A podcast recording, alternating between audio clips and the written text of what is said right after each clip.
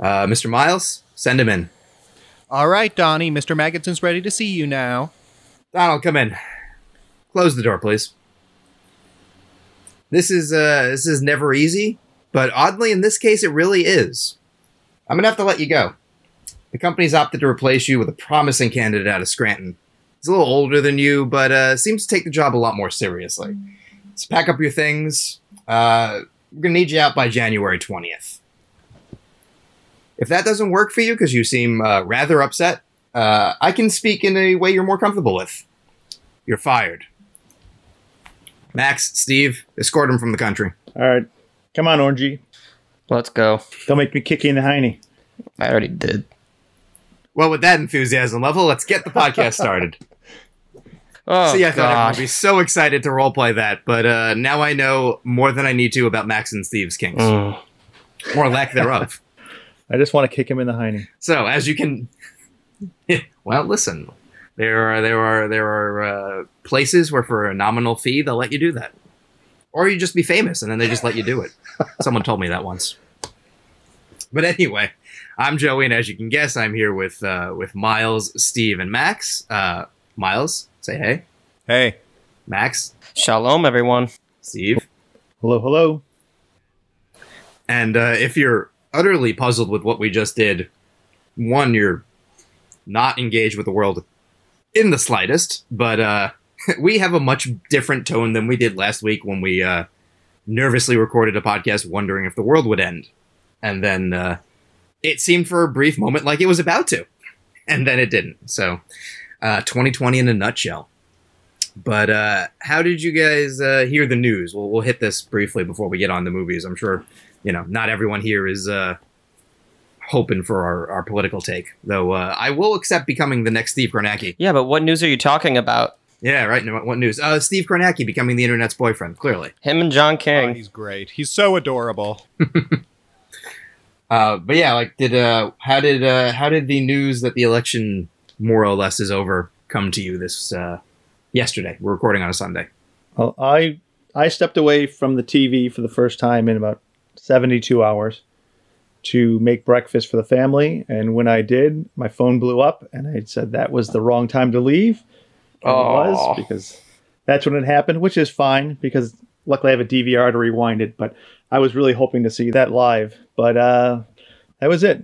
You know, my, my family text thread uh, was blowing up, and I'm like, something good was going on, and it was not just good; it was great. And he was upset that uh, he missed it, so he then beat his children. So you know, oh, it all worked out. How's it? I do not beat my children. Just be clear about that one. the best part is Steve. So inside baseball, but Steve then edits this and uh, is gonna have to choose whether or not to leave this part in, Yeah. which I find very amusing. He's gonna balance the comedy with the I don't want people to know See, I- this. It's like that. What was um was it Roger Ailes or I don't remember who it was. One of, it was a Republican operative who always said you should accuse someone of doing something awful because at the very least they'll have to have gone on record denying it. You know, of course I don't beat my children. Oh, so you're talking about beating your kids, huh? All right, all right. Why would someone even suspect it? So, all part of the uh, the plan to make Steve the next nominee for president. It'll work. Not only do I not beat my kids, I was just spending Um, the last 15 minutes trying to get a sliver out of my daughter's foot Well, why'd you put it in her foot? Mm, because she voted for Trump. There you go. that would all make sense. So she committed voter fraud and she voted the wrong way. Wait one second. I'm actually going to check on her. Is that sliver out? Ugh. Okay. All right. I'll edit that out. But I'm sorry. What was that about? Leave it in. No. Um. Hilarious. Yeah. All right. So Steve was uh, was doing the dad thing and then missed it for a hot second. Max. Uh, my wife and I were watching. We were actually CNN kind of people, so we were watching John King, and we were watching, you know, nonstop. And so we were already in front of the TV, and we saw all of a sudden, you know, it's always like um, breaking news, uh, close race. There's nothing like there had there hadn't been a projection in days, and so we saw a projection, and we were like on the phone with uh, her sister, and they're like, "We have to go. There's a projection." and then we saw we both screamed ran outside in the backyard and then we heard like every single person on the street like screaming people were like hitting their pots and pans and then we were like let's go but she suggested let's go like outside outside and like be with people So we like wandered the streets of Harlem and it was amazing. There was every single person was outside banging cans, Black Lives Matter flags, uh, Biden Harris signs, ev- like ambulances were honking their horns. It was unbelievable. It was so cool. And yeah, it, it was just so cool to be a part of, you know, like to be in New York City. Yeah. I, for for the briefest of seconds when you said everyone was outside banging and, and you took your breath, I really hoped you were done with that sentence, and Mm. I was like, I I have to move to Harlem for the impromptu orgies. Apparently, Yeah, obviously. um, if ever there was a time, Obviously. though it would be weird if you run I run into Max and like this isn't like a workplace harassment situation. It's, Mm. it's just co- it's just coincidence. Yeah, just coincidence. It's also how I meet his wife. It's weird. It's not. A, it's yeah, not it'd be cool great. It's a, it'd be Um, perfect Matt- way to meet each other. Yeah, exactly. You, you have to like shake your hand during it. Like, Yep. don't use that hand. Yeah, yeah, Um, not that one, not that one. Actually, you know what? Let's just touch feet. Yeah. yeah. Uh, wild that you think our feet will be clean during this. But, Good point. I mean, listen. How many listeners did we just lose? Uh, Miles, Right. can you beat the orgy? Uh, I cannot beat the orgy. I'm pretty jealous of all that. Uh, the response here in Florida was a bit muted, as you can imagine. Although if, Hmm. anyone, if anyone's actually Yeah. looking at the state breakdown, I am from Jacksonville, Florida. We were one of the few that went blue, so uh, I was somewhat proud of that, even if the state overall let us down. Um, as far as how I learned about it, uh, me and my girlfriend have been working from home anyway, so we pretty much just had the TV on with the 24 hour coverage uh, through the whole thing. Uh, we were watching ABC, but we were part of a um, uh, text thread, as I'm sure a lot of people were, um, and everyone there was watching different stations, so we all sort of had an ear to the grindstone. And we'd been watching for like four days straight, and we would have to take breaks because they went into that long lull where it's just, oh, yep, there's these six states and they're awfully close. So we would go and we would, you know, try and take our minds off it by watching Nicolas Cage movies, things like this. Um, and Mm. we had just turned away to, um, you know, so she could show me The Sorcerer's Apprentice for the first time. That's how dark things had gotten. And then uh, the Oh, second we're about to push play on Sorcerer's Apprentice, the text chat blows up with they they uh, declared it. CNN called it, and then we immediately turned back and we got to get that rush of everyone, all the stations, sort of simultaneously calling it for Biden. Uh, so that was pretty incredible to see. Nice. I uh I also missed the the actual call, sort of. So I uh haven't been sleeping much, as you might imagine. So I was been up until like six a.m. every day with like the news because they they didn't stop doing live coverage, and I'm trained to sort of just like watch. And I I'm, I prefer MSNBC not because the the slant. I just like the people talking more. So like the news is the news to some degree, and I can I have a decent bullshit detector. I just I like the people telling me it better there, so that's who I had on. And normally after I think twelve oh one, they they start their like nine o'clock programming over again. So that's always like a cue to be like, okay, I'm done with news for the day. Obviously not the case. So um, Tuesday night or Wednesday, I forget what it was. Like it just led into like their morning show, like Morning Joe or whatever, and that was my cue of like, oh, that's not good. I, I I'm watching with the people who are waking up. I I need to go to sleep. But um, yesterday, I was helping out a former teacher, and I was proctoring an SAT for them because I, I live very close to a school, and it's the only school doing it. But there's, if you guys remember when you took the SAT, there's not a ton to do for the person in charge. You know, it's always been like a gym teacher reading the paper. But uh, so I was checking, and I and I refreshed and refreshed, and then I saw a projection for Pennsylvania. I was like, I think that means. And I refreshed, and yep, he wins. And then I watched the internet explode, and I actually could hear outside people start to cheer. And I, I live in a uh, part of Brooklyn that's um, pretty pretty interestingly diverse in the sense of it's largely Russian, and Russians tend to vote Republican. They have that like anti-communism bent from like the Reagan years.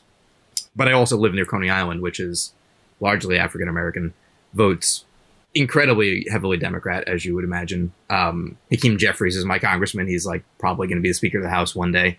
Um, and then went into the city later. I wanted to go get some some food to celebrate, and it was fun to just watch like people outside eating and as if it was a normal day. And somebody walks by like cheering, and then suddenly everybody's cheering, and then like a parade kind of broke out on Fifth Avenue.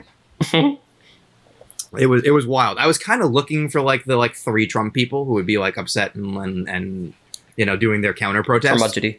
You know, because we we Well, we stole the election. Didn't you hear? Uh, duh. It's all over the news. Yeah, it's all it's all rigged. That's I- why we let Mitch McConnell win again. Right, and gets and, yeah, yeah. I love, I love and that win thing. all of their Senate seats. Yeah, yeah, and, and not even close in some Right. cases because you know, like if we if we rigged it and the idea was the way you rig it is you either win everything or you win just the right amount. Like we've seen movies, we know how to like if Hollywood is rigging this for us, they know how to arrange an ending. Like they called the race at like was it ten or eleven o'clock on a Saturday when nobody necessarily is watching TV. Mhm. Like this is not how how Hollywood arranges this. They would have waited until uh, like seven or eight o'clock. like time. an hour before Biden went out to do his expect- acceptance speech. They would have timed it out. They would have just held on to it. Right. Everything everything would have worked out perfectly. But yeah, they if we were rigging it, McConnell would have gotten like seven percent of the vote. And they'd be like, "Wow, Kentucky really Yep. turned." But you know, it must be on a, on a, on one hand, I wish I was that stupid that I could just believe nonsense and like really go in deep. It seems like a much simpler way of living. I, I think the word simple is I uh, don't hits know. a nail Like- on the head. Yeah, because the, the it seems like, and this is not to generalize, but I, I feel like we our listeners are probably not largely QAnon members until I get next week's comments. But you know, if you if you can buy into like that sort of thing, you've either you've either got a very like simple life that you're not fulfilled by that you you need to be part of something bigger, which we all understand. We all have our things. It's just not usually like a political cabal, or you know, so much is going wrong that you need to blame someone else, which also I understand. It's just wild that it goes into, you know, a conspiracy, like almost personally against you by people who have it better. Like, I'm not under that impression. I assume people who have it better don't give a shit about me and never think about me, as opposed to, you know, constantly thinking about me and how they can make my life worse. Well, it just goes to show just how far into the rabbit hole people will go once they're convinced. Yes, that is uh, that is true, and also part of the problem that we're going to continue to face. But we have other things to discuss. I'm sure this won't be the uh, last time that we bring up the election, but uh, here's hoping that it's one of the last, just for our our sake. so we have a few qu- we have a few questions we can get to before we start some chatter. Um, the first one leads us into a uh, briefly sad topic. The topic will always be sad. We'll just briefly hit it because it's sad. Did you grow up watching Jeopardy? Yes, sir. Yep. Of course. Indeed. Same. And we're recording this on a day that we learned that uh, Alex Trebek has passed away, which is uh, very sad. I, I believe we had thought he was doing better, but that is also what you say when you don't want to, you know, make people worried about you.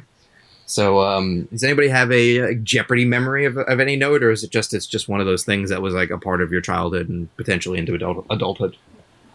I watched it as a child with my parents, and then my uh, children. You know, we uh, started the second generation or the third generation, I guess, of, of Jeopardy fans. You know, they haven't heard yet, but they'll definitely know who he is, and they'll definitely be saddened by it. But uh, you know, just a shame. Great guy. Amazing that he, he fought through it and continued to shoot episodes of this through cancer. It's amazing. Some people quit on the on the drop of the dime, and some people are fighters, and he was a fighter. Agreed. Max? I, I I don't really have like a specific memory. I just I just always remember watching it with my parents growing up. It wasn't like the greatest. It wasn't the thing that I watched every single week, but I know that you know I'm so bad at trivia, like awful. So I Yeah. I enjoyed playing it with my parents, who my dad was really good at it, and my mom and I are awful. So it was fun to see him just like kind of crush it, and we're just like, I, I don't know where that is in the country, and it- yeah, it's just like he's just the great. I mean, honestly, he's like probably the greatest game show host of all time, and it's just it's sad, and it just adds to the 2020 bucket list. Literally, not bucket list. That's the wrong word. Um, yeah, thank you. That, that's that's exact. That's what I was looking for.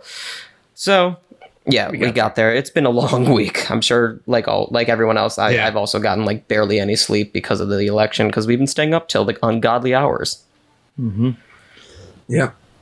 Miles? Um, yeah, I mean, I grew up watching it. Uh, my dad was also really good at it, so he'd be the main one who wanted to. But um, I don't have any specific memories or anything tied to it. Probably my best reference point for Alex Trebek is ironically the uh, Saturday Night Live um, Celebrity Jeopardy sketches with him and Sean Mhm. Connery. And I do have to say, it is kind Yes. of fascinating that the two of them passed within a week of each other. So now, even though it's a fake feud, it can kind of Oh yeah. Yeah. What do you What do you like? Just write down what you like. Alex Trebek sucks. Oh, they are. They are. They are incredibly. They're, they're so. Those were very funny, just because they picked. They didn't really have a, a Trebek take beyond his like annoyance at stupid celebrities, but they hit Connery perfectly. In the idea that all the things he said about him, you almost feel like Sean Connery would do that. Like, oh Trebek, you, you're looking a little ragged over there. Did you you didn't sit down? Did you have a date last night? Like it was all so base level, but all so funny. Um, so yes, he will he will be missed. And uh, ironically, uh, one of our comments left from Ryan says, uh, "Much obliged for the Sean Connery and continued Borat impressions." Hmm. wow, wow, wow, wow. Yeah, I was about to say, Max, where's your where's your Borat impression? I can act and I can sing. I cannot do impressions to save my life. Well, I'm not casting you in that movie. Then. Yeah, I don't blame Jesus, him. You just I- lost the part. That sounds makes like a better reason to try it right now. Yeah, it went to the it went to the Yeah. other Jew, Sacha Baron Cohen. Yeah, I also enjoyed his tweet where he uh, he took away the job offer from Donald Trump. Oh my god, I love. He's a good follow. Yeah. Um, so Ryan uh, Ryan left two comments. I'm going to combine into one. He said, uh, "It's funny. I was actually playing Star Wars Squadrons while listening to this episode." Max, we were talking video games last. week. Mm, I missed out. For like a really Yeah, long says he's trying time, to get- given what our podcast is ostensibly Yeah. about. I mean, given what our podcast is about, we've we've hit the topic of about a third of the time we've recorded. We we were apparently a video game political podcast. you know. Granted, if someone told me that's what I'd be doing with my Sundays, um, not, uh, not Right. He's he's trying his hardest to get all the trophies to 100 to you know before every other major 2020 release comes out next month, which is also very true if you like video if you like video games. Every single video game in the world is coming out like within the next month or two. Um, timed some of them to the release of the new PlayStation, Xbox, but that new Spider-Man game that we we briefly discussed is just got reviewed pretty pretty well, I believe. Um, and then several like ambitious looking games besides like your you know general Call of Duty and stuff like that. Um, he has a ranking for the when we talked about Star um, Batman Arkham games Okay. or Spider Man. He says um, Arkham City, Arkham Asylum, Spider Man, Origins, Knight. So he didn't like I would. I would probably agree with that, give or take um, Asylum and Spider Man. Um, I I I don't know. I loved Arkham Knight because I wasn't bothered by the um the Batmobile stuff as much as some people, but I get why that like just crumbled it for some people.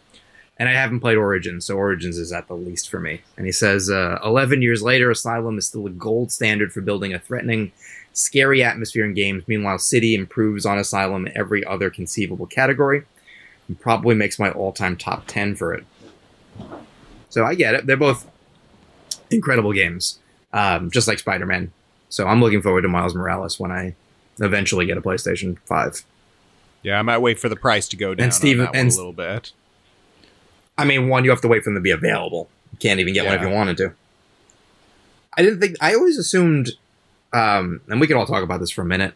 Um, besides the fact that I was gonna say, Steve, you'll, you know, in six months, you'll finally get to some of those games that are sitting unbo- you know, unboxed in your apartment, in your house. Eventually, maybe maybe a year. I, I love, I love the the idea I have in my head that Steve has every game. They're just all unopened. it's like it's like me and DVDs back in the day. It, it's, uh, it's you're not far off. Yeah. Well, I mean, now you uh, now you got a little less to do, just a little less to preoccupy your brain at least. So, oh, I would have said. Um, I thought I'm surprised I didn't say this last year. I mean, last week when we recorded. Um, video games are an excellent distraction when like the news is getting to you, even if it's just for a couple minutes. Big time. Absolutely. Yeah. So um, Ryan has a film hawk face-off for us. Uh, Happy Death Day or Halloween, the 2018 version. I was about to say. Yeah, it does. It does change. There's three different Halloweens. That's that's probably the worst thing about that 2018 film is the title because now we have to have three different films all named Halloween that are all set in different continuities of the same franchise. I mean, I guess you can do John Carpenter's Halloween because you have you ha- there is John Carpenter's uh, Ghost of Mars and John Carpenter's Vampires. Yeah, but that's Halloween And is I- one of the few Rob that Zo- he didn't do that with, which is a shame because that would have helped. because he he wasn't at the point. Yeah, and then I guess Rob Zombie's Halloween is pretty close, right? Because he, I think he- there are movies that say Rob Zombies, right? At least one of his, I think, has the in But the title. At least Isn't 2018 spelled different? Isn't it H O L L O W? Oh, because that's the uh, that's what I thought of the film. Hollow. Boo. Wow. Oh, I love I love the 18 Halloween. So we'll, so I guess so. Steve's on Happy Death Happy Death Day. All right. We'll, we're gonna come back to Halloween in a second. I, I haven't seen Happy Death Day. It's one of the few movies I haven't, so I'm on Halloween by default. Uh, Max and Miles. I'm definitely Team Happy Death Day. I love Happy Death Day quite a bit. The sequel's great too. Um, Joey, you gotta get in, get into both of them. I'm gonna go Halloween 2018 though. I thought it was, as a longtime Halloween fan, I thought it was the best sequel since like the third one, which most people don't like, but I think is kind of brilliant. Um, and ha- ha- Happy Death Day is great, and but Halloween 18 just it was the best slasher movie that's come out in the last like 10 years easily. I uh, so two parts. This we'll talk about. One quickly. I definitely need to see Happy Death Day because I've seen Freaky, and it's from the same filmmaker, and Freaky is amazing. Freaky is an amazing slasher film. For those who have no idea what it is, it's kind of like uh, Freaky Friday meets Jason, whichever slasher you prefer. Kind of like Happy Death Day meets Halloween, I guess. Um, it's Kathryn Newton from Blockers and uh, Vince Vaughn, and he's a uh, slasher who, um, through a very silly reason, which is part of why it's comedy, swaps bodies with her for 24 hours. So she becomes a serial killer walking the halls of a high school, kind of taking vengeance on the ones who've wronged her. And she and Vince Vaughn becomes a teenage girl, somewhat effeminately, like running around town, like realizing, oh God, I'm strong and a giant. This is weird. Like meeting up with her friends to figure out how they can swap back within 24 hours. It's so funny and so smart. I had no expectations and was blown away. So I definitely need to check out. Um, was it Christopher Landon? I think is his name. Yeah. Um, his other work. Because if that's what he's doing, and this is just the the slightly somewhat bigger budget version of it, even though I think it's still a Blumhouse movie, I uh, I need to be on on that bandwagon. And then Halloween wise, um, I actually like all three Halloweens. Um, Carpenter Classic is a classic. Um, for those who don't watch it or haven't seen it in a while, surprisingly low body count. The original it goes a long time before there's there's death, as I recall. and that's why I didn't like It's a slow burn. 2018. It was such a different. It didn't feel like a, a follow up. It feel it felt like somebody who knew of Halloween but didn't watch the original in the last ten years and then decided to make a sequel. Uh, I, th- I think it, I think it, it it split the difference better because so Rob Zombie's Halloween I, I liked at the time. Um, I think part of it was there we were on a run of such bad slasher movies when they were and they were kind of drying up at the time anyway. So this felt sort of like Halloween. You know, the the first two thirds of the movie is essentially a remake, and then the last part he goes in his like much more violent direction while still following the the steps of the first one. So it was it was satisfying. I, it didn't like reinvent the wheel. It didn't do anything, but and I guess oddly, if you were a, a Rob Zombie fan, it might have been disappointing also because it it was closer to Halloween than you know the insanity of House House of a Thousand Corpses or The Devil's Rejects. Whether you love or hate those movies, they're very um, unique. You know, they're identifiable as his movie, and I think his Halloween Two did that more to much less successful extent. I suspect Miles I. I cannot stand Rob Zombie's Halloween films. I think they're absolute garbage, and I, uh, it's oh, it's just just like it's nauseating to sit through. I felt ab- actively sick the entire time. very uh very middle of the road take I can see. Um but I but I do love the new one. I think it is a great slasher film and I think it does sort of do a good job Steve disagrees, but of looking at the franchise and kind of discarding everything that didn't work about it and getting back to very close to basics while being more um modern. It's clearly written by fans. So there are um, addendums that they put to the franchise, and it's not perfect. Like I, I, I loved it, but I 100% could have dealt without the um, the podcasters at the beginning. Though you needed you needed some introduction, and you needed you know people to die early on, and I, I didn't need the. the I was just about to say the the the new Loomis character is probably the weakest part of it for sure.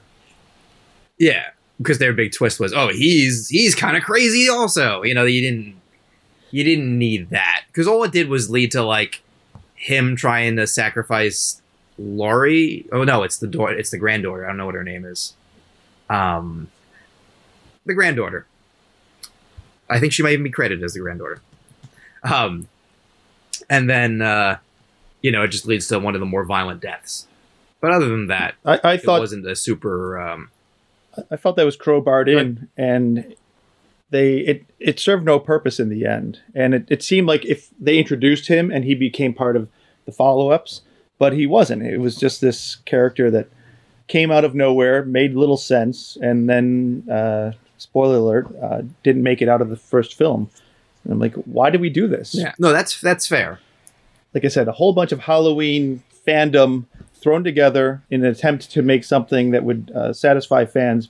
But in doing so, even like you said, the first film, the body count was so low. It was deliberate. Uh, Michael Myers didn't just run around slashing people. And in this film, he shows up. Oh wait, you happen to be in, within ten feet of him. You're probably going to die. I mean, this is a this is a sequel, so there is some degree of that. But yeah, no, I, I get it. I uh, I do think though the scene, the sort of one long take of him going into houses and kind of causing a little bit of carnage, is really well realized. Like that tells you all you need to know about this character at this point. Like that's what this man thinks about. Um, and I do think that part of the reason we have not the podcasters that was just a means to an end, but the doctor. I think they initially set out to write one movie. You know, um, when they decided we were rebooting Halloween, but we're going to do it, we decided it's going to be a follow up. And then as they wrote it, probably a very long script, that's when the idea of, oh, let's make two movies. Oh, let's make three movies. And they discarded a bunch of other stuff. And then as they came up with the other ideas, they probably realized that we don't need a new Loomis. So let's move on and get rid of him in this one. That's my hunch. I don't know, because we're also going based off of less than 30 seconds of Halloween kills footage. But that's my guess. Miles, did you like uh, four at all? Did I enjoyed the the niece? What's her name? Jamie, I believe. Oh, the Jamie character. Yeah, Yeah. I did. I did a, a full rewatch of them uh, a, a couple years back, and I do like. I don't like four as much as some people, but it is a solid one for sure. And I was kind of sad that that whole subplot sort of dovetailed at the end of six, where they couldn't, you know, finish shooting it with Donald Pleasence, and it was just it felt kind of thrown together. The whole cult thing that he was a part of. Um, and so they never really resolved that and they never really came back to it. And that's a problem with the Halloween franchise in general is that they've been rebooting their continuity every three or four films for the most part. And it's, it's hard to, you know, like I loved H2O, but then Resurrection was such a piece of shit that you need to start all over again anyway. So it's, H2O was the, the Academy one, right? that was the first one that uh, Jamie Lee Curtis came back for after the first two. Yeah, that was that was solid. She's at, she's like the headmaster of like, exactly. Academy, right? So Josh he's- Hartnett's her son, and he's a little baby. Yeah, yeah, like she it, it- that one was good because it gave a reason to be stalking teenagers beyond like, well, it's what I do. it was it's the only people here. But yeah, Resurrection is is Resurrection the one in the Resurrection's the one where Busta Rhymes tries to fight him with kung fu. house? Yes, that's the reality show one where they they were like, "Oh, people like MTV shows and like the real world. Let's make real world Halloween." Which is a terrible movie, though I I I did have interest in it for two reasons. One, I like Thomas Ian Nicholas. Don't ask me why, but I, I appreciate that actor. I think it might, must go back to Rookie of the Year. And uh, also, I kind of was rooting for Michael Myers. But like most of those people are awful in that movie. Uh, that was a terrible film. I, uh, the the first Yeah. film was great, and then the rest of them became kind of B and B minus C movies. Um, and that's the thing I kind of enjoyed, even though uh, the continuity was became a mess. Um, I like the Thorn, the the cult. Um, I thought it's going in a, new, in a new direction. They brought back Jamie Lee, and I had hope that it would uh, continue, you know, go back and, and do what they they do now and, and kind of reboot it. from after two or three, or after two, I guess. And then they didn't though. They it it kind of became its own thing. It's like the the Halloween films branch off. You starting with the original, and they they go down these paths that some have come to dead ends, and now this one is the uh, the newest path. And I just don't. I'm not that interested. It's the first time I ever watched and said I just don't care. Um, I'm, I'm going to go back. I'll- I'm going to actually sit down and watch the uh, 2018 again because maybe my expectations were too high. But I really would have preferred if they just forgot that five existed, five and six even, and then uh, and continued with Jamie. What is it, 20 or 30 years later? I think that would have been a, a great way to continue the franchise and not abandon all the history. Fair, fair. Um, his next one, Get Out or Us. Oh, Get Out, obviously. Get out Yeah. without question. Um, Uh, I'm kind of going with us. I like them both. Really? yeah, I lean to. I lean toward Us. How- I gotta say, I'll Go tell ahead. you what. I, I like Get Out. I don't love it as much as everyone else does, just because when it becomes a little more ordinary towards the end, I I, I felt a little more deflated.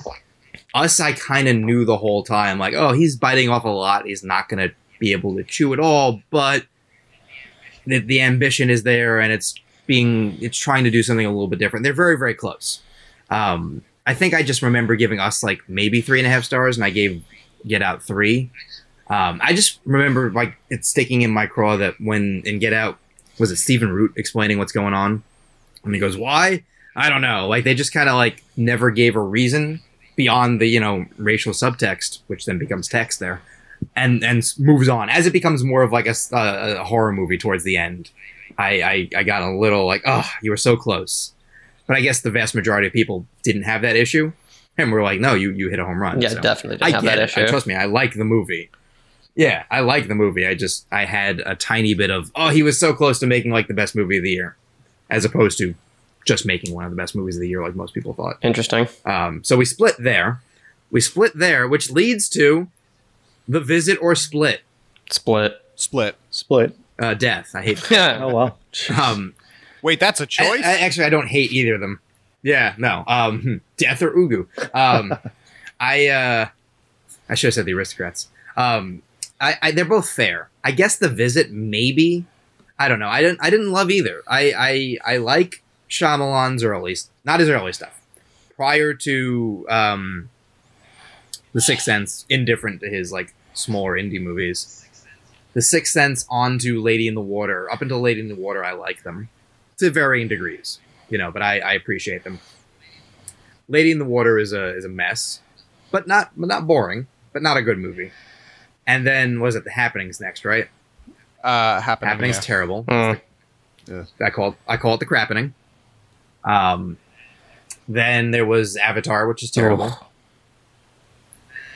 Then was there anything else in ep- before uh, Uh, the he visit? did that one was it? Twin Peaks, but not really TV show with Matt Dillon.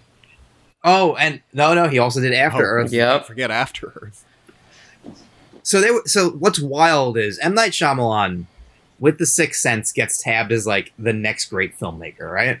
Even though he's three or four movies in, and for the next few movies, like doesn't hit with the the world the same way, but everyone is still assuming like this is the new Spielberg, right? This is the new whoever, and then from Lady in the Water until The Visit, so was that four or five movies? Like arguably is possibly the worst filmmaker in Hollywood it's a weird uh, flex to then the visit does okay because it's a, it's a Blumhouse movie. Split does great, and then Glass comes out and does I think all right, but isn't well liked.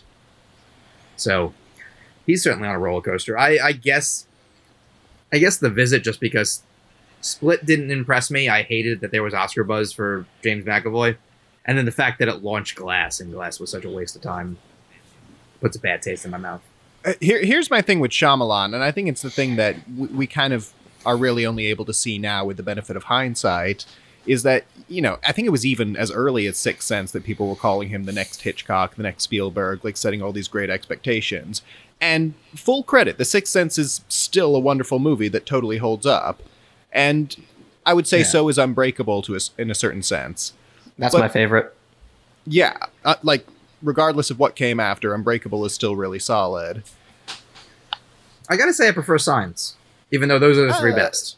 Agreed. I, I, would, I- would say Signs is where he started to lose it, but he was still on solid ground. But my point being, he's had so many more turkeys than wins. Like, and it's not something where Yeah. you can be like, oh, well, he was working with a bad script because he writes most of his scripts. Oh, you can't say, oh, it was studio interference because he clearly is getting to make the movies he wants to make because a studio wouldn't like change them to be as weird and stupid and illogical as they are. Um, I think Split Yeah. seemed like a bit of a res- well, like The Visit did well because it was a found footage Blumhouse movie, which is basically you know was shot for nothing. It would have been surprising if it didn't do well. Um, and then Split is really only noteworthy for James McAvoy's performance, which I would argue is a tremendous performance, but it's otherwise you know stuck in the middle of this kind of B horror movie that you know it's it's only noteworthy people make it seem like it's better than it is just because it's so much better than Shyamalan's last like five or six movies. But then Glass brings it right Yeah. back down to where he left off before then. So it's not so much a resurgence as a one movie that had a good performance in it. But I think Split also has It's- the big reveal at the end, which is I was about to say that. it's kind of a cheat. Well, it's a very meta, you know, take on the fact that he has to have a plot twist in every movie. The plot twist is it's connected to one of my other movies that you may or may not remember. and then doubles down by going, it's technically connected to two of my other movies. But, you know, I, I just, I don't, I don't care is the thing. Like I didn't, I'm not married to Unbreakable in that way. Like I would have, I would have almost preferred it to be its own thing. And, and I'm, I'm always curious about his stuff, but I don't care anymore is the thing. And I'm sorry, I think it was only one movie. I think I just, Bruce Willis made me think of Six Sense, but I just, I, there was a time when a new M Night Shyamalan movie was cause for like, oh, this could be like special. You know, you anticipated it when they announced what it was. Maybe it turned out to be Lady in the Water. But like the especially when you heard about the village and signs, like I feel like there was a palpable sense of like, oh, this could be like the next great like horror thriller, like something. Like I want to see what he does with this idea. And it turned out the answer was not as much as we thought, but they're they're they were good. So I I just he's he's he's not someone I care about anymore, and that's a shame. Um, speaking, we can move on to two really good movies: Whiplash or Black Klansman. Oh. Man. It, yeah, I, I don't know my answer yet, so I'm going last. Oh, that's I'm gonna go Whiplash. Whiplash is in my top three films, and just for the last five or ten minutes of it alone, Oh, totally. such an amazing, especially with great sound, such an amazing uh, in theater experience. Just sitting there and being completely engrossed by the sound, the the editing, and, and just the way it was building up and building it up through the use of jazz music, which I'm not a jazz person, and. I walked out of there and I, I knew forever that would be something. And I, I, re- I don't revisit films a lot. I'm not I'm not like that. I like to kind of it's like wine. I- If it, it's supposed to be good, I'll have one at glass, and then and then I'll let it age. And I want to go back and revisit it. I don't know. I think this is how wine works, but you just follow me. Um, then I'll go and revisit it years later to try to recapture the experience. Um, and that's what it was with this. And I went back in and I enjoyed it just as much, if not more. I I love the image that Steve's home is filled with bottles of wine that have one glass missing from them oh my god. because he's waiting to go back. Is that why something got caught in your daughter's foot? Is there just broken gla- uh, wine bottles everywhere? That's what Oh, this all makes sense now. we I, I, we we So cracked it's, the all right, code. so let, it's not drinking Um, a, a glass out of that wine. It's having two bottles of it, drinking one, enjoying it, and saying, "Okay, I'm going to put this other one away to age and see if I still enjoy it years later." There you go. Okay, so Steve, so Steve's a raging alcoholic who drinks two bottles of wine at a time, but puts the third away for later. I got it. We, we got there. That's it. we, we got there. Uh, Max, what do you think? It pains me to say, but I I I have to go Whiplash. That movie like changed everything for me. That that's has gone in and out of my top ten. But I will. I, I have so much to say about both of them, but I will say that Black Klansman is arguably my favorite Spike movie, which I know is a bold statement.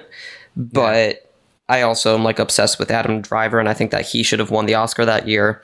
Maybe it's because he was playing a Jew, and I thought his performance was absolutely remarkable.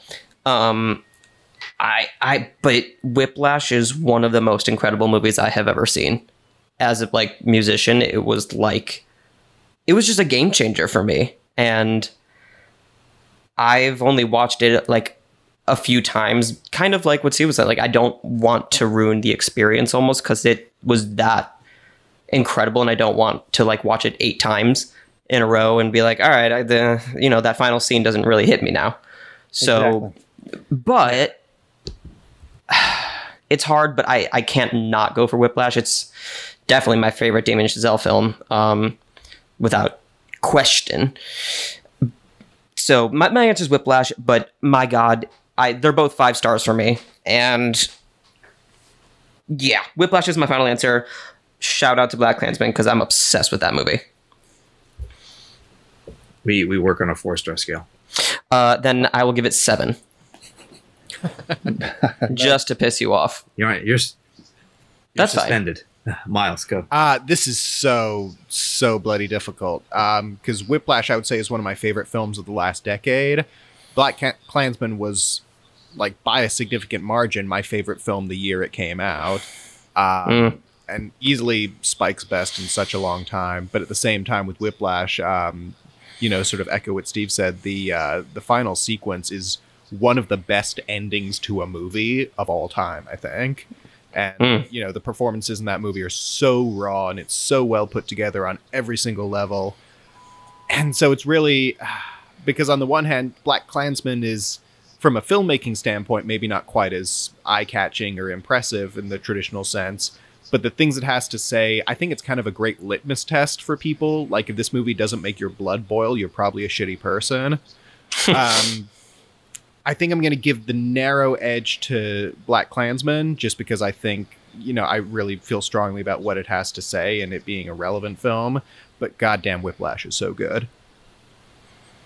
Yeah, it's it's a it's a one A one B thing. I, I think I'm ever so slightly on Whiplash, but only because I I you have to find a tiebreaker somewhere, and I and I was struggling and I was struggling, and I I think honestly it just comes down to Damien Chazelle is a slightly better filmmaker than Spike Lee. Spike Lee is a is a great filmmaker when he's on. When he's off, he frustrates the hell out of me, and he's he's honestly kind of an M Night Shyamalan like almost off more than he's on. But Black Klansman is is an on movie in the same way as Do the Right Thing. I think The Five Bloods is the same way. But Spike always um, has something to say, which I think is really no, like important. Yes. because like It's- obviously yeah. every movie has something just- to say, but Spike has always been true to himself about like this is what I stand for and this is what my movie will say, which I really appreciate. But that's not true, Max. Halloween 2018 had nothing to say. Sorry, last time dumping. The the problem is sometimes he doesn't know how to say it. All right. Well, that's not Spike Lee. I, um, though, uh, Yes, sir. Max, what does she hate me have to say? Sorry, say that again. What is what is Spike Lee's she hate me? He was trying to say that she hates him. Yeah, but it's one of his worst movies. So I'm just curious. Mm, It's so it's unwatchable. point taken. Uh, no, like there are movies that don't work where they have something to say. I, I think Bamboozled is one of his worst movies, but it's also one of his clearest messages. Right. He just fell within the message. I didn't say his movies are always great, but I you, you know what I'm saying. Yeah, exactly. I know. I was just reiterating. Like I, I, I had to watch Bamboozled. I think twice in college for different film courses, and it just it grated on me because at it the first time you watch it, it's you know, it's a hammer to tell you the message, which is fine. Sometimes you need a hammer, but the more you watch it, the more you realize it's mostly the hammer, Mm. and it's not. There's no like nail. It's just the hammer. In the same way that like Crash is Right. just a hammer, telling me that racism is bad. And yes, I agree. But Paul Haggis, please also like make a movie, and you're not doing that. You're just kind of like filling it with stars to tell me that racism is bad, and I, I got it. And then you're gonna like ironically kill someone towards the end, like whatever. Anyone who listens to this knows I hate Crash. Whatever. Whiplash, I, I'm gonna go with ever so slightly. Though I will say that Black Klansman is the movie I would sooner revisit. I have to be in the mood. I agree with that. I think I can stumble. ac- Yeah, I could stumble across Black Klansman and go within five minutes. A line I'm gonna like is gonna come up, or a scene I'm gonna like is come gonna come up. You know, there there it's it's so well spaced out because that's the thing. Like Damien Chazelle was making a very serious, very um, personal in some ways movie that's just epic craftsmanship, but it's designed to be watched. You know, quietly taking it all in. Black Klansman does feel like Spike Lee is trying to entertain as well, and that's the thing. I think we we he he doesn't always balance entertaining with his message, but when he does, you get 25th Hour, you get Black Klansman, you get the Five Bloods, where you're like, okay, he knows what he's doing, and he's he's the conductor of this orchestra really really Right. well. And no matter when you come to Black Klansman, you're gonna giggle at some point before you get pissed off. You know, like enjoy your uh enjoy your new redneck friends. Like that's like what, the 10 minutes into the movie, like, okay, that's the vibe we're gonna get. And it's also I think sometimes who he's writing with. Like recently he's been co-writing his movies, and I wonder if that's, you know, helping him to focus on the message but not like forget the fact that like we needed it we need a through line. We need you know a, a break like the the things that are going on in the movies now. I i i'm very pro i'm very eager to see what he keeps doing if he keeps working with these these same people and also with new you know writers. Uh the last one sinister or insidious? Don't all talk at one. That's tough for me because I think they're roughly on the same level in terms of that kind of you know audience pleasing They are. horror movies. Um, I think Sinister probably has some of the most inventive and interesting sound design that's been in a movie like that. And obviously, you gotta love, um, you know, an Ethan Hawke slowly going crazy kind of setup. Um, Insid- I might give the edge to Insidious because I think it's slightly better made and more well paced. You know, James Wan and Leigh Whannell were being really inventive with their story. Apparently, Leigh Whannell had a whole set of sticky notes around the computer that are sort of you know haunted house tropes that he wanted to make sure he didn't follow. So like you know when they start getting haunted, one of the first things they do is they move to a different house, or uh, you know trying not to fall into the predictable states. So I think that one's probably a Mhm. little more refined. interesting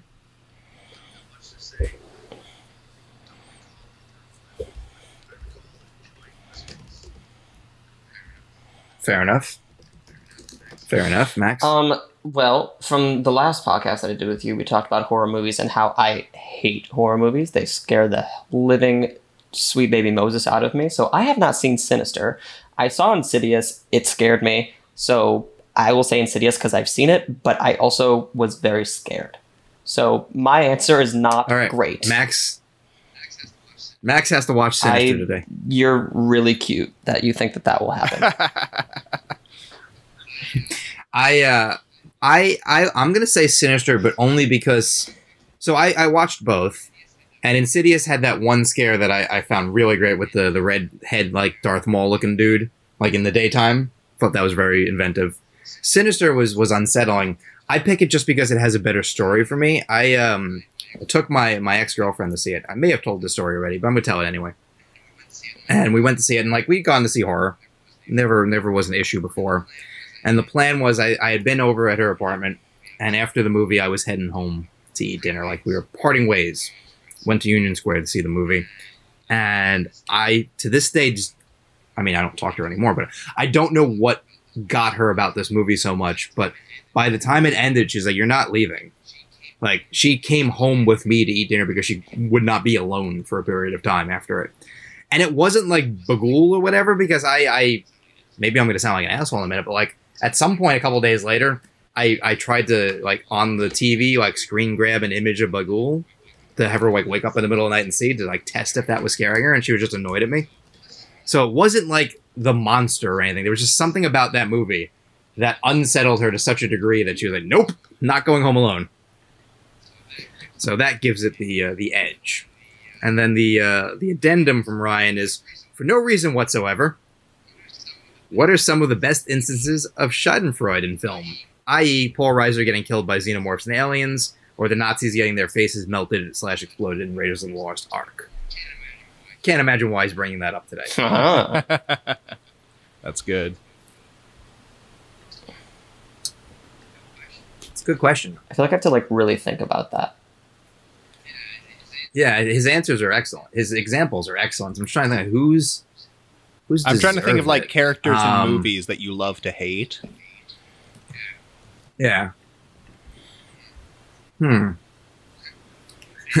bad bad lieutenant. I don't know. Um. I will say it's not really a movie, but before it turned to shit in the final season, uh, Game of Thrones used to be really good about building up a character so they're like the worst person in the world and then giving them a super satisfying death.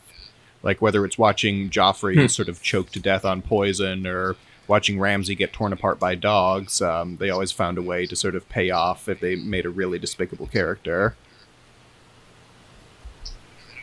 I don't know. I don't have a good example. I don't really say. either. I like have to actually really think about that.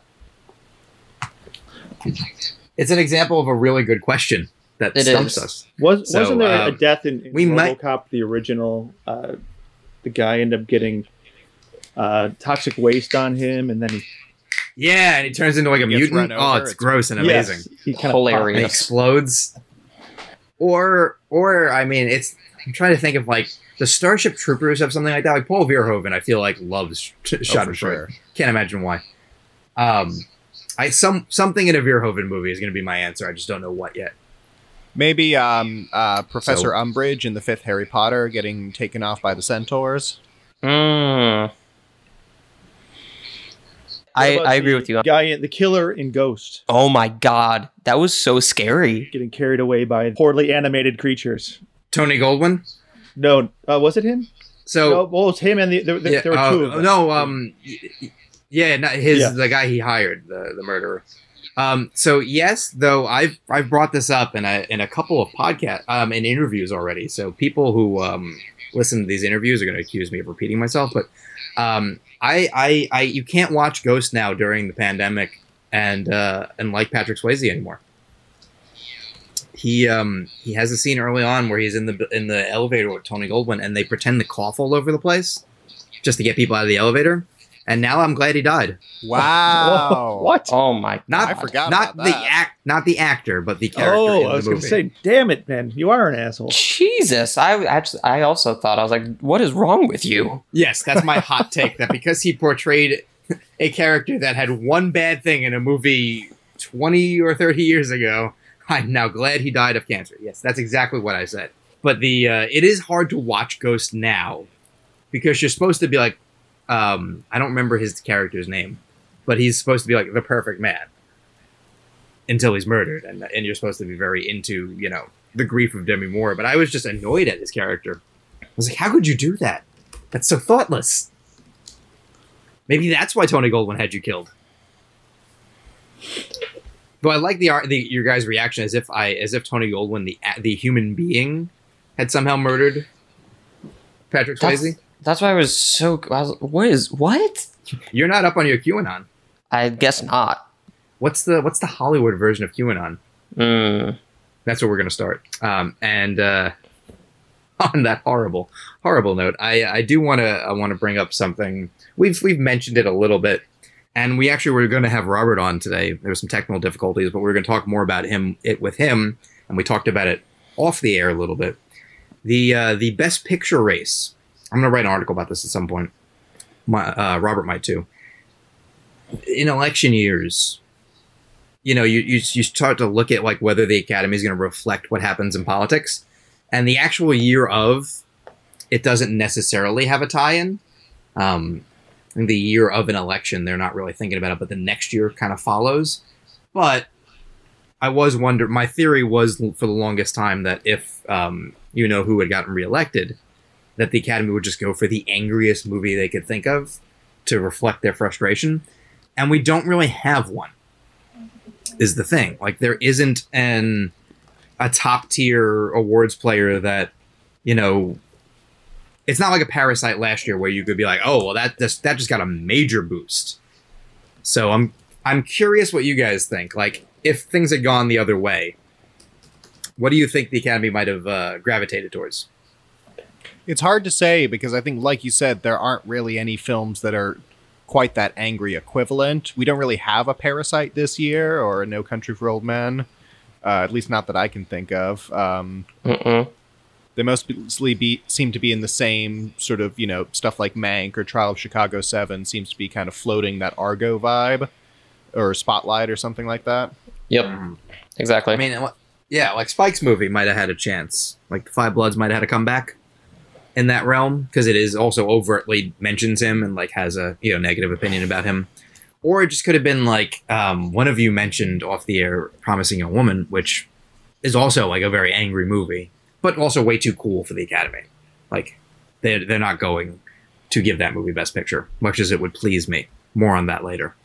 Um, but now that but now that we have uh, an impending Biden presidency, I do think uh, predictions might look a little boring for me because I, for the next handful of months, have no reason to move Trial of Chicago Seven out of the number one slot.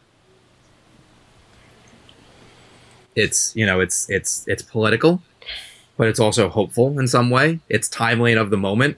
So barring like a clear like um, closing of the ranks among Mank, I, I think I, I think I'm gonna look very boring in my one two spots.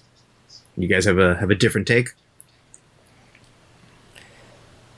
Honestly, just because so many movies got pushed out of this year, those are the only two that we're left with where I really feel like, you know, they're it's unambiguous that they're going to get in and do very well in terms of but with nominations and probably wins. Um, outside anything else after that is like, you know, slots three through fifty are almost interchangeable just because it's such a weird year and they have to kind of be open to things that they probably wouldn't have seriously considered otherwise. Do you, do you Yeah. think a film like Dick Johnson is Dead can slip in there? No. Um, I wish the answer is probably no. Um, programming note: I spoke to Kirsten Johnson a couple days ago, so look for that in the probably by the time you're listening to this or around the time you're listening to this. Steve's getting a shudder because he edits all these things, so I just doubled his work. Um, but that is an interesting example of a of a type of documentary that would do better. I think next year when we're back to like mandatory ten, something like that might have had a fighting chance of just trying to shoot for that that small percentage of number one votes you would need. Um, but I, I think it's a long shot, though. Brilliant film, and and and well deserving, and led to a. Uh, I'll tease it out now. Um, Kirsten Johnson and I, um, four years ago, had a conversation the day after Trump won at an event that uh, for her movie Cameraperson, hosted by Michael Moore. So that's how I spent the aftermath of knowing Trump won. The morning after the election, that evening I was with uh, Kirsten Johnson and Michael Moore, bemoaning our situation, and then now, 24 hours before Joe Biden wins, she and I have a conversation for her new Hmm. movie. So uh, four years from now, I'm teasing it out right now. I feel like I'm going to have another interview with Kirsten Johnson for her new film. Um, we had a good laugh over that, but she also brought up a really interesting question that I'm going to tease out for you guys real qu- quickly. She, because of the subject of the movie, she asked me how I wanted to die, which is always what What? you want to hear over the phone. Well, you, you know what the movie's about, right? yes. Okay, so yeah, so it's not it's not as weird as it sounds. No, it's just a very interesting. I, I get it. I'm just like that would have like taken me by so much surprise. I think because that's just like such a. well, I understand the question. It's just I, I, I That's her icebreaker. yeah, it's- I will I will I will leave the answer to be discovered um, in the interview, but uh, I just thought that was a, a wild way to have that conversation. It's a really good interview, but um, back to picture. No, Dick Johnson is dead. I don't think has a has a legitimate shot. It might be able to win documentary feature, but if you look at and we'll use my predictions because why not? Um, beyond Trial of Chi- Chicago Seven and Mank, you have Nomadland and One Night in Miami, which I think are good for nominations. Those are my um, three and four also. Yeah, they have an excellent story. They have the timeliness of female filmmakers. They're going to be in the conversation. They're they're not traditional Academy winners, so I don't I don't know how they how they move up. I could be wrong. I wouldn't knock them out. I have News of the World at five. I think that's just the prestige of being a movie we haven't seen yet. I wouldn't. Uh, I would be shocked if that moves any higher. Still to be determined. Six, I have Ma Rainey, which I think is the other movie to maybe look out for. Could be Yeah. ironic that the three most likely movies to win Best Picture are all Netflix. Yep. Um, it is still a little bit of an X factor. I, I believe everyone is very high on it. Um, I can't figure out if Netflix is the highest on it, or if they're maybe sitting back and letting everyone else do the work for them, because it's the one of the few movies they have not um, arranged like virtual premieres for. So, um, in the next few days, they have virtual premieres that I'm going to be attending for The White Tiger and uh, Pieces of a Woman. So they're slowly, you know, getting their slate out. But I wonder if holding it back to be probably the last thing they show us is a strategic decision because people have been talking about it as a big player for so long, or because they think it can be their big player. And obviously, they're not going to say anything just yet, but I find that interesting.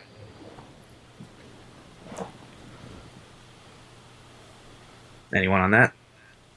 I mean, it's definitely possible. I find it hard to imagine that they've got anything that's that can top Chicago Seven and Mank in terms of just the name recognition, the high profile, the timeliness of the respective stories. Um, you know, I think Mank, uh, based on your review, I haven't seen it yet, but based on your review and what we've been hearing, is a lot more political than perhaps people were expecting. Um, in a year like this, maybe that can help it. But um, as far as those other ones, there could definitely be a hidden gem there that we don't know about. But um, I think it's going to be more of a acting kind of movie where they, I mean, Viola and Chadwick is obviously going to get a lot of yeah, everything, deservedly so, because I think he's brilliant and, you know, but I think that that's going to be the big push there for the acting categories. That that feels like the most likely thing for me. But I also think it has a lot of cha- a good, like a good chance in like almost every tech category of at least getting a nomination. And what gets agree with that. and what makes it interesting then is you start to get into like how many Netflix films can get into picture. Because for example, that my lineup right now, Trial of Chicago 7 Mank, both Netflix. Nomadland is Searchlight. One Night in Miami is Amazon. So that's another streamer. Keep that in mind. News of the World is Sony Universal Fox. One of the it's it's a big it's a big uh, company. I forget which one. Um, Ma Rainey is Netflix. Number seven is The Father, Sony Pictures Classics. Um, there's your like small movie that I think is going to slip in at the moment, at least, because it, Yeah. it's going to do well with the acting branch. Eight is The Five Bloods, which I I would tell people not to sleep on. It's so of the moment still, but also Netflix. So that would be four Netflix movies. Nine, Judas and Black Messiah. Warner Brothers. I I I. It's gonna come out. I just don't know when. I, I have a weird hunch that it's gonna go to Sundance bigger movie than normal for Sundance, but I think because of when Sundance is, they're gonna test it out there. And if it plays well, put it out before the deadline. And if it either plays well and they don't think there's a spot, or maybe the response isn't as unanimous as they were hoping for, hold it, go to Cannes, launch it next year, see if they get a better a better response. And then my ten is never rarely, sometimes always, because Amy Coney Barrett will keep that movie on the uh, cusp of some voters' lips for a while now. That's uh that's focus. So you have a mix because then if you look through the next couple a handful of movies, I think that that 10 seems fairly steady. There's no reason to mess with that for a little bit. 11 is Minari. I like it. Granted, maybe not as much as everyone else. That's A24. That definitely has a chance to break in, but it's also so small. It really needs attention in a way that I don't know it's going to get this season. 12 is Tenet, just because God knows they're going to want to get a studio movie, and if they can, but I don't know if they can make that case.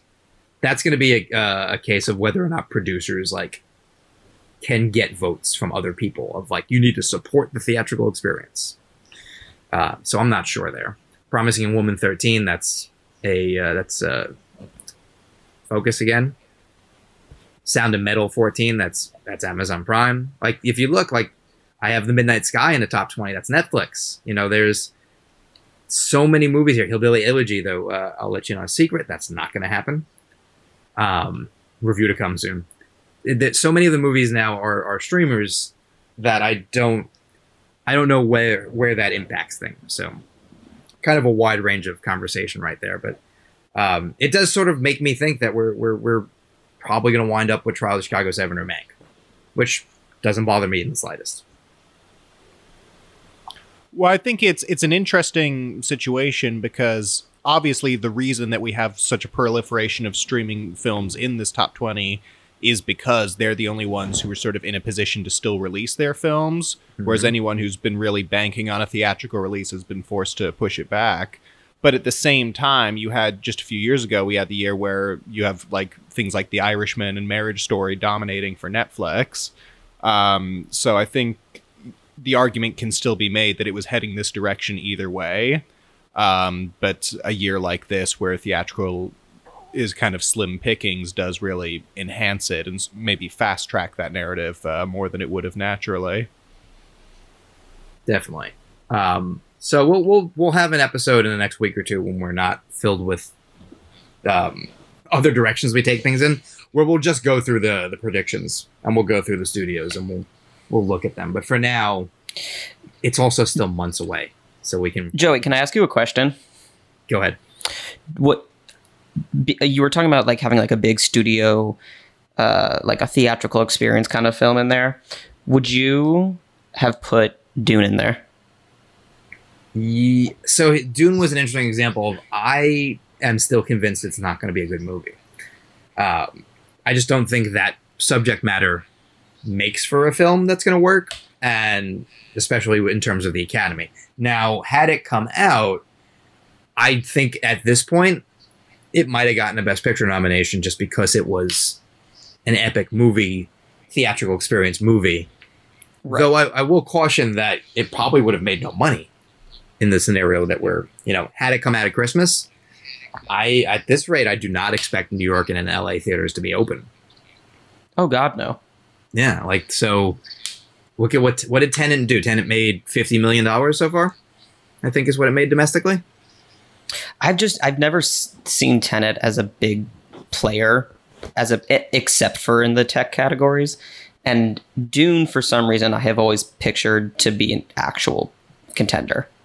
Yeah. I mean it's possible. Well, I think Dune has some things going for it. I mean, it's got Denis Villeneuve, who's been Exactly. the Academy's been friendly to him before, and I think his presence perhaps elevates it amo- above just seeming like you know a sci-fi action movie. Like this is something with actual themes, and you know you've got the long history of the book and the whole series there. Um, so I think The cast is come out. ridiculous, The and it would is be a phenomenal. good thing for the Oscars to want to like get that in there. yeah. No, but- absolutely. There's there's a lot working for it, and also the thing to remember is that most years there's at least one noteworthy genre Best Exact- Picture right. nomination, whether it's something like District Nine or Arrival, or um, um, what was the one that just happened last year with um, somebody help me, or, or Uh, Black Panther two years ago, or um, there's there's always usually Inception. Um, there's almost always at least one. If it's like a big enough financial and critical hit, that usually slips in there. Almost never more than one. I mean, there was the year where Mad Max Fury Road nearly swept the whole thing. Oh, so so I. I, I definitely don't. I think there, it's always good to keep in mind that there'll be at least one space for like a that kind of film. genre movie. And I feel like, especially with the lack of competition, that could have definitely been Dune this year. Notwithstanding quality. Oh, Jo- are you talking about Joker? it, By the way, Joker. maybe I am, but Let's all not think about Joker. th- that barely counts as anything. So Yeah. No, but I was wondering if that's what you were kind of, or they Maybe, I thought but there not was- really. Maybe I thought there was a, something more sci-fi leaning last year, but I might be thinking of the year before. Yeah, Yeah, think you're thinking definitely of the year not before. this this this last year. Yeah, no, I, I, I agree. Um, when we get into the categories, we'll we'll start doing that in the next week or two. We'll we'll go a little deeper and we'll talk about this stuff again. But yeah, I, I- there, I, I will just caution that as much as the Academy does seem to like Denis, I believe his films have been cited no more than Nolan. Like Nolan has two Best Picture nominees, he has a director nomination. So, in terms of the apples to oranges, there, like they they're probably on similar levels in terms of how much they like the, those two filmmakers. So I don't know. I don't know if that matters. But right. Well, in that case, it kind of falls to the movies. Like, Yes. We'll put we'll shortlist Nolan's name because he's been nominated for things like Inception and Dunkirk. Oh yeah, that doesn't we. automatically make Tenet like a Best Picture worthy because it's No, not. I think in a normal year, had it come out, like none of this happens, the movie comes out, it probably makes close to the amount of money it was hoping for in a normal year where all the theaters sure. are open. Um, maybe the reviews are ever so slightly kinder because you know there are people who are like, oh, "This is supposed to save cinema," so maybe, you, and also everyone's watching it in IMAX when they review it. So like, I, let's let's bump it up five points on Rotten Tomatoes or something like that. So yeah, it's probably a, a fringe picture contender. You know, it's it's doing well in the text presumably, and you know was maybe like at like seventeen in picture or something like that. Is like maybe they want to nominate, maybe they just like Nolan. So yeah, in a normal year, it's not likely to be a nominee. In this year, where it's really your only um, even close to acceptable massive, you know, epic type movie, if they want something like that, that's their option. The only flip side that is normally you want one of those to encourage viewership, and go figure, most people have not seen that movie.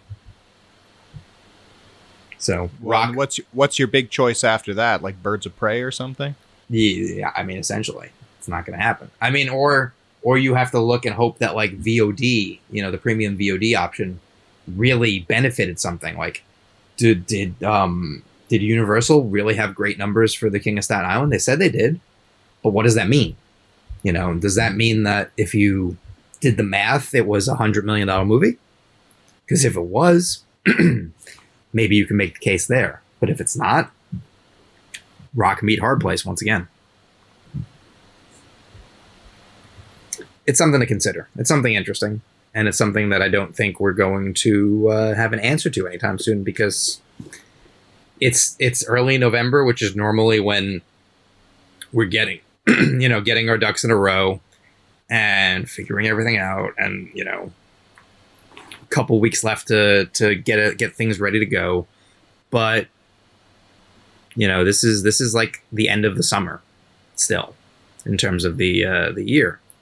So Yeah. nothing nothing nothing that needs to be finalized which is interesting. I, I'm I'm still not quite sure how to handle that but it remains to be seen. I mean we'll see what happens with soul even though there, there'll be no numbers there but I, I wouldn't i wouldn't bet on something big necessarily making the race like i'm looking at my lineup again we got netflix netflix nomadland will not have made enough money to matter at that time one night in miami primarily people be watching on on uh, streaming. News of the World, I don't think was ever going to make a ton of money. Ma Rainey's streaming. The Father's a, an indie movie. The Five Bloods was streaming. Judas and Black, like there, there's just it. The box office will not come into play. So that is what it is. But I will wrap things up for now, since we're recording this a little later than normal, and uh, since you guys were also taken back by uh, Kirsten's question to me, that's how we're going to wrap it up. Everyone tell me how you would like to die. If you had if you could Dick Johnson your death, how would you arrange it? I would like to slip and fall and uh, smash my head open on the floor of Trump Tower, Oh my god. so my family could sue and take his money away, and uh, you know, nice closure. So wild choice that you're doing this like now. You don't want to live a little longer? Well, Trump Tower is going to be around. Yeah, but he's not going to be around forever. He's only got another 10 years at best. How about Don Jr. slipping his driveway? All right, there we go. So you so you give yourself an age too. Oh, see, that's a problem. I'd want to punish Don Jr. now. I can't stand that guy. He's like I'm willing, I might be willing to martyr myself. Let's go. Let's switch it up. Let's go. Ninety years old, swimming across the ocean, uh, shark attack. Not bad. Not bad. Painful but quick. And also kind of like you have that brief moment of like, really a shark still? Oh god. Eh. But also why am I swimming at 90? So I, I, I like it. Max, you were so taken back by this. I'm still taken aback by it. Um, oh my god. Maybe In my sleep. In my sleep. I was hoping it would be something. I, I was hoping you'd be doing like, uh, like you were you were playing King Lear at like you know, seventy five years old or something like that. Man, I better be older than that. Um, I in my sleep, many, many, many, many, many, many years from now, hopefully after the Browns win a Super Bowl, and So you're planning to live a long time. they, that is exactly right. Um, after that, and after I have a family and all that, so maybe maybe I'll I'll be um at the Browns uh parade There when I'm go. 102 years old. Just gi- it just gives out on the Yeah. parade. Yeah, Yeah, I'm down with that. something Miles? like that. Um. Okay. Here's what I'm imagining. I get abducted by aliens. Mm. I'm floating up in the tractor beam. It's a really you big know- probe. Yeah. Well, so here's the thing. I'm floating Yeah, up in the is. tractor beam. It's slower than you would expect it to be, so I've got some time to contemplate. Like, oh wow, okay, so aliens exist. Oh my Yeah. god. Oh, what's going to happen to me when I get inside here? And before I get inside, I bang my head on the edge of the of the opening, and uh, I die before they can probe me. Hmm. Oh. So, So I got that. I got that little confirmation that there's life beyond Earth, but I don't actually have to deal with any of the consequences of it. I have a But you few don't, follow. you're not able to share it with anyone, which is so sad. I have a few follow up questions to this. One, do you think they still probe you? I think they give it a fair shot, but the fact that I can't feel it is sort of the paramount concern for me. Two, what do they think? What do you what do you think they do with the body? Do you think they keep it or do they like dump it? I like to imagine that they're like, oh, well, he will obviously be the king around here, so they make a little shrine for me. So that leads to my third thought. So this is clearly happening in Florida, then, right? Oh, well, naturally. All right, yeah. So But Go the figure. I like it. Uh, my answer, um, I am also quite taken aback when she asked me, but I think I respond pretty well. Um, she cracks up, so that's a good sign. Um, listen to the interview to find out. Look at that, right? That's a tease. Nice plug. Excellent. Um, until then, we're gonna wrap up now. We'll be back next week. Um, we'll, uh, we'll we'll hopefully not talk any news since hopefully nothing else happens. But Jesus. we make no promises. And in the meantime, uh, look, bunch of reviews coming on the site this week. Uh, some will be up by the time you've already read this. And uh, a, a small plug that uh, if you go to, was it Rogers TV? I believe it is. Uh, I'm going to get the website now. Rogers TV in the Durham region. RogersTV.com. Um, Cinema Scene. I was on their, their I was the guest on Cinema Scene. It went up on sun on Saturday evening. So uh, awards radar on the TV. My friend Eric Marchin, who is in the Critics' Choice Association with me, had me on. We promoted the site. I babbled about the Oscar race and uh, was informed right beforehand, please don't curse. So I, I kept it clean. Mazel tov. You should be proud. I trust me, it was hard. I'm sure. Uh, but yeah, everyone go take a look at that, and uh, hopefully we'll uh, continue our slow but steady plot for world domination. But for now, uh, I'm Joey. You can find me at Joey Magidson on all the uh, social media channels. You can also go to uh, Awards Radar on Facebook, Twitter, and Instagram. And everyone, uh, let people know where to find you, and we'll wrap up. So, Max, where can people stalk you? Um, at all times, you can stalk me on Instagram, Twitter, Letterboxd, mjoseph492, and then uh, YouTube, youtube.com slash Max Joseph Film Person. I stalk him via his phone because I have his phone number. So when I need him to do shit, That's I right. got Just that. call I got that. 911 and I will pick up always. I got that direct line. And you're a liar. I sometimes have to text you two or three times. That's true. But Yeah. that's why my second number is 911. So if you ever call that, I'll, I'll always be the person. Oh, I'm going to try that tonight. Uh, yeah, let Yeah, everyone yeah, know how please that do. goes. They're not Steve? busy. Steve, where can they find you before you're in jail? Uh, you can find me. You can find me at Film Snork on Twitter and every six months uh, on Instagram. Yeah. um, Miles, besides um, your anally probed corpse inside of a spaceship, where can they find you? Well, that's not for some time yet, let's hope. Um, you can find me on Twitter at Miles on Film. That's M Y L E S. Uh, I am on Instagram every now and then at Marvelous Miles. Uh, also, if I can do a quick shout out, uh, recently I had a short film that I wrote and directed. Uh, it finally came out. It is available on YouTube. It's called American Exorcist. Uh, you can just Google that, or you can look us up under the um, YouTube channel Aftershock Pictures. Um, we also have uh, Facebook pages for both of those if you want to follow us to see what's coming next. And I believe by the time this goes up, there might be a uh, written piece by Miles about that. Yeah, Joey's letting me do a bu- puff piece. I'm excited. Yeah. Uh, So nice. it, it was that or do a hard hitting interview, but uh, you know, I don't need to torpedo his career just yet.